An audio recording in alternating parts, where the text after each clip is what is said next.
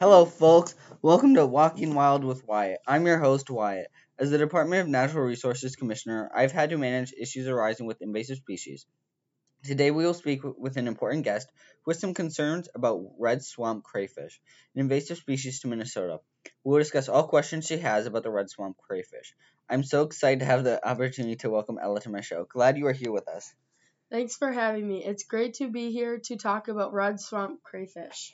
First of all, I would like to start by asking, what brings you on to talk about red swamp crayfish? When I was fishing in Clay County in 2016, I discovered two crayfish. I looked into it and it appeared to be a red swamp crawfish.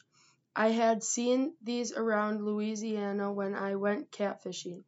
Crayfish are more native to Louisiana and the South than to Minnesota. Many people import crayfish for crayfish boils and as a freshwater alternate to lobsters.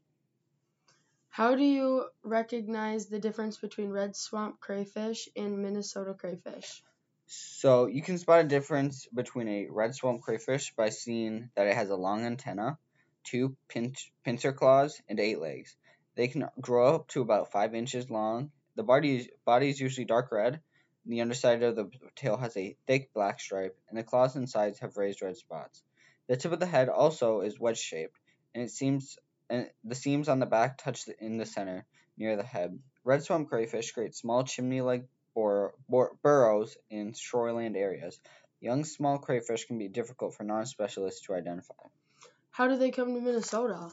As we know, they come from Louisiana. As we said, they're they're usually spread by people buying them for a crawfish boil and alternatives to lo- lobsters. They can be spread by people dumping the extras in a lake, and they usually spread through reproduction, and at times they can lay 650 eggs at once, leading to a possibly deadly amount of crayfish and a major issue to Minnesota. So, what exactly is a red swamp crayfish? As we know, it is an aquatic animal and is usually found in freshwater lakes mainly. They're sort of like a lobster, but it may take another form, such as looking more like a crab too. Whoa, this is interesting. I always thought crayfish were just basic animals. Do they affect our economy by change? Change. Well, not directly. It can be costly to try and exterminate these animals. They can also reduce the amount of fish, which can in return lead to a decrease in fishing license. This may seem like very little now, but it can gradually become a bigger deal later on. How many are in Minnesota? There are not any in Minnesota. We successfully caught the two in 2016, and none since have been discovered. They are in Clay County, which is up by Nor- Moorhead. Many may continue to come if we see more people continue to do crawfish boils and buy crayfish as an alternative to lobsters. So, how did it get here? We are unsure, but the working theory is that it was purchased by someone who let it go in a lake thinking it was fine to let it go. Currently, there is a law against importing live crayfish and dead crayfish without a permit. That is one way we try and stop the spread of crayfish. This is harmful as well, as there are zero predators will likely spread rapidly if brought here.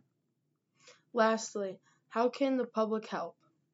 Easy. When you wish to buy a crayfish, seek Minnesota alternatives first. Secondly, do not release any animals into the wild that is not supposed to be there.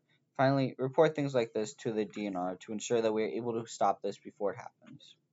Thank you. I really learned a lot about red swamp crayfish. Thank you for having me. No problem. I want to wrap up this episode with a quick reminder to enjoy nature and protect the earth. Thank you all for tuning in.